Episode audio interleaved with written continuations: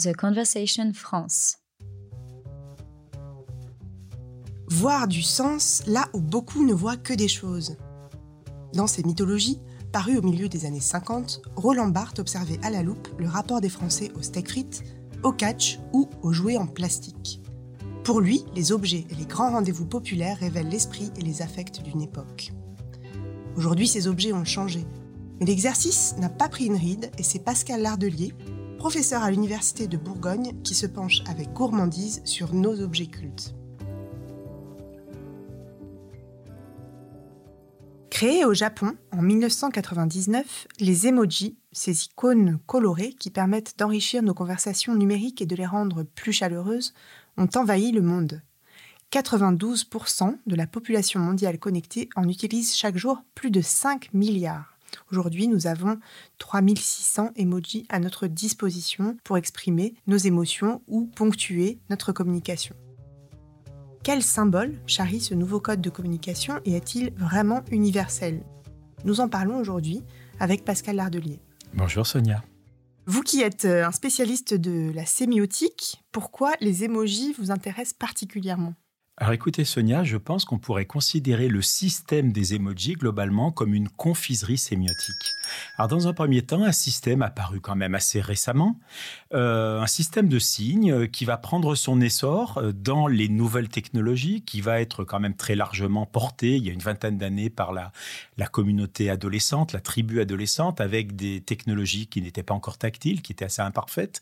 Et c'est vrai que la chose va démarrer de manière assez archaïque, de manière assez sommaire, puisque on va commencer par un détournement de la ponctuation on met un point virgule, un tiret, une parenthèse fermée, et on s'aperçoit qu'en tournant la tête, ça fait quelqu'un qui sourit. Donc les choses vont commencer de manière assez artisanale, de manière assez intuitive, et puis ça va devenir une confiserie. Pourquoi? Parce que le système s'est sophistiqué, s'est développé, il s'est quasiment généralisé, puisque vous le disiez, effectivement, des milliards d'emojis sont désormais échangés tous les jours, mais pour autant, on est loin de l'arbitraire du signe de Ferdinand de Saussure. Il y a un signe qui renvoie un sens, mais il y a toujours un côté très équivoque dans, euh, dans l'emoji, c'est-à-dire que le sens n'est jamais figé strictement. Et c'est vrai qu'en règle générale, ils sont une ponctuation à une séquence conversationnelle numérique, ils sont toujours une ponctuation qui va ouvrir effectivement euh, une part à l'ambiguïté dans l'interprétation. Qu'est-ce qu'il a ou qu'est-ce qu'elle a vraiment voulu dire? Euh, Pourquoi ce petit bonhomme qui me fait un clin d'œil? Pourquoi ce petit cœur arrive soudain? Ou pourquoi, euh, je parlais de ponctuation, pourquoi ce point final avec un merci ou un ciao? Donc effectivement, c'est vrai que l'emoji, bah, c'est un système qui est une confiserie d'abord parce qu'il offre une pluralité de sens possibles à l'analyse, à l'interprétation, et puis une confiserie parce que c'est coloré, c'est pop au sens littéral du terme. Il y a ce côté très ludique, très puéril, un peu régressif pour le coup. Alors, cet emoji peut avoir plusieurs euh, fonctions, vous en parliez un peu. En fait, c'est une façon d'augmenter, euh, de, développer la communication et surtout euh, d'y ajouter de l'émotion. C'est quand même la fonction première, puisque le langage numérique est parfois un peu froid. Et finalement, on essaye d'être moins ambigu, mais on peut l'être d'une autre façon avec les émojis.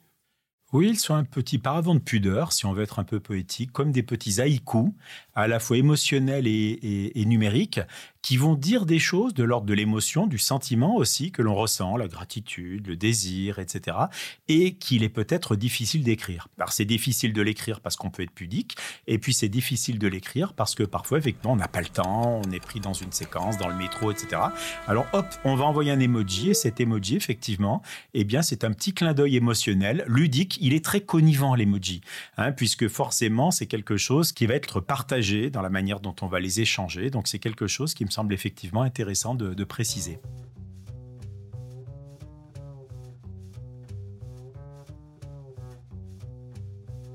Alors l'emoji peut être envoyé tout seul, effectivement, mais il peut aussi venir compléter une phrase. Par exemple, si j'envoie un message qui dit on fait comme ça, et avec un emoji clin d'œil, ou avec un emoji triste, ou avec un emoji euh, euh, qui, euh, je sais pas, qui, qui, fait la tronche, ça va pas vouloir dire la même chose. C'est exactement comme les accords majeurs et les accords mineurs en musique. C'est exactement ce que vous venez de dire, c'est-à-dire que l'emoji va donner la tonalité de l'énoncé. Et c'est quelque chose de très intéressant, je trouve, d'un point de vue sémiotique ou sémiologique, on y revient, qui va donner euh, une coloration particulière à, ce qu'on écrit et qui va, euh, en quelque sorte, euh, relever un petit peu la sécheresse et la froideur des échanges numériques, vous le disiez. Donc je crois qu'effectivement, euh, c'est un système de signes qui émerge et puis qui va, effectivement, comme un lierre, se développer euh, par-delà euh, par -delà toute espérance et qui maintenant vraiment est partagé par quasiment tout le monde, puisque je crois que 92% des personnes s'écrivant sur Internet ou en ligne sont des personnes qui utilisent de près ou de loin des emojis avec un usage complètement immodéré de la part des jeunes notamment.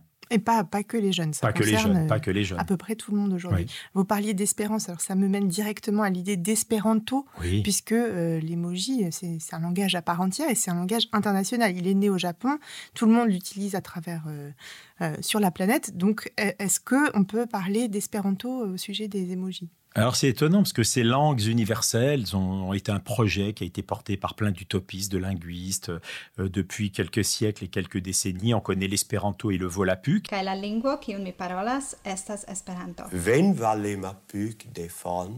bah peut-être que finalement, euh, le globish, qui est cette espèce d'anglais globalisé que l'on peut parler avec quelques mots seulement euh, à Bombay, à Marseille ou à Bangkok, eh bien peut-être que finalement l'emoji, eh bien il est porteur d'un espèce de globish iconique qui fait que les émotions seraient universellement euh, communicable à travers un petit dessin, à travers une petite icône qui, avec un clin d'œil, euh, une petite larme ou euh, un petit cœur, va dire finalement l'essentiel, c'est-à-dire je suis triste, je pense à toi ou bah, je t'aime bien, voire je t'aime.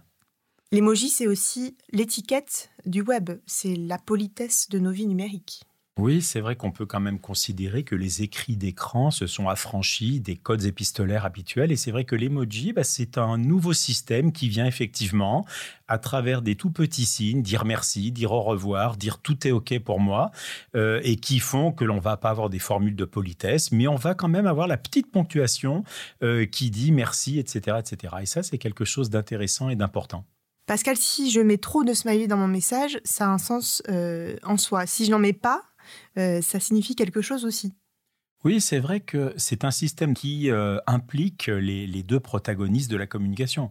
Et, c'est vrai qu'il y a une espèce de contrat tacite, il y a une convention dans l'utilisation des, emojis. Parce que s'il y en a trop, ça n'a plus de sens et euh, ça va saturer le, le, message et on va trouver ça ridicule ou incongru. Et puis s'il n'y en a pas, il y a une sécheresse et une froideur qui effectivement peuvent être préjudiciables aux émotions et, aux choses que l'on veut faire passer. Donc c'est toujours un juste équilibre à trouver entre deux personnes pour ne pas qu'on se dise mais qu'est-ce qu'il veut dire ou c'est complètement ridicule en fait.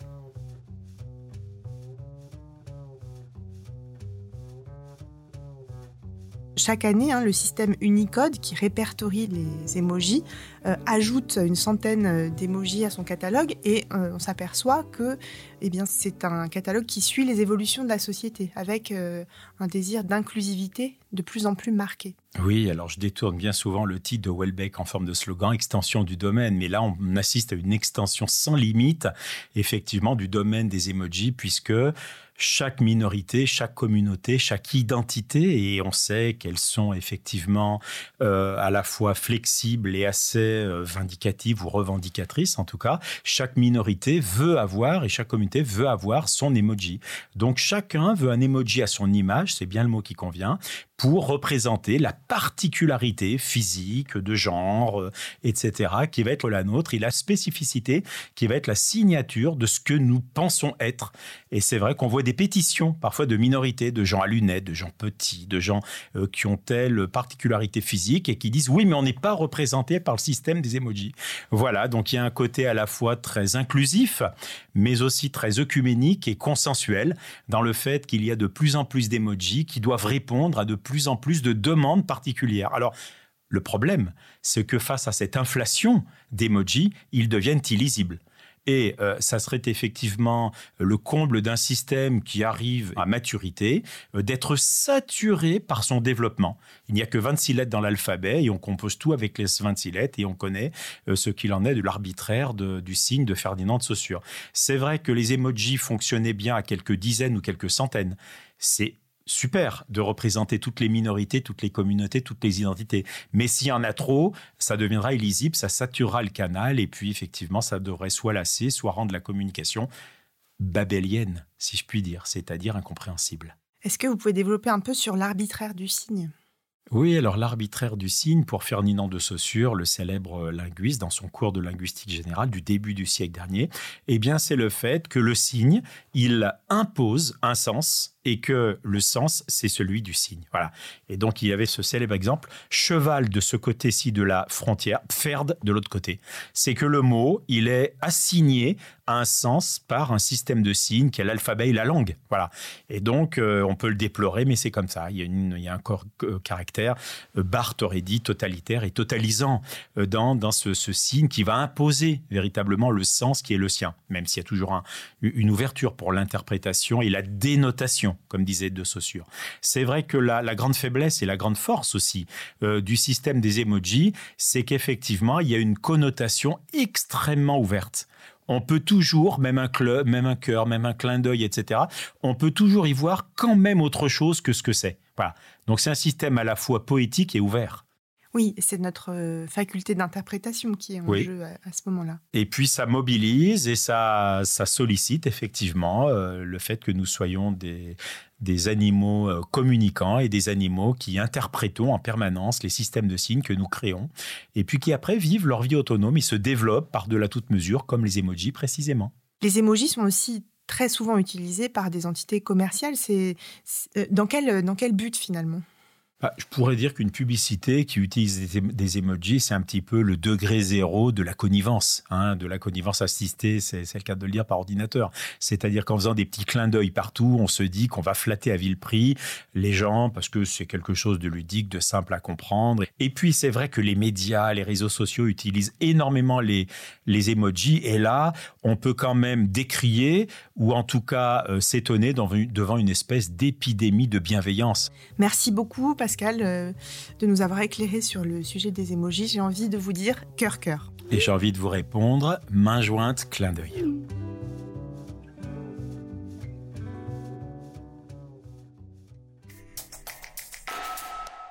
The Conversation France.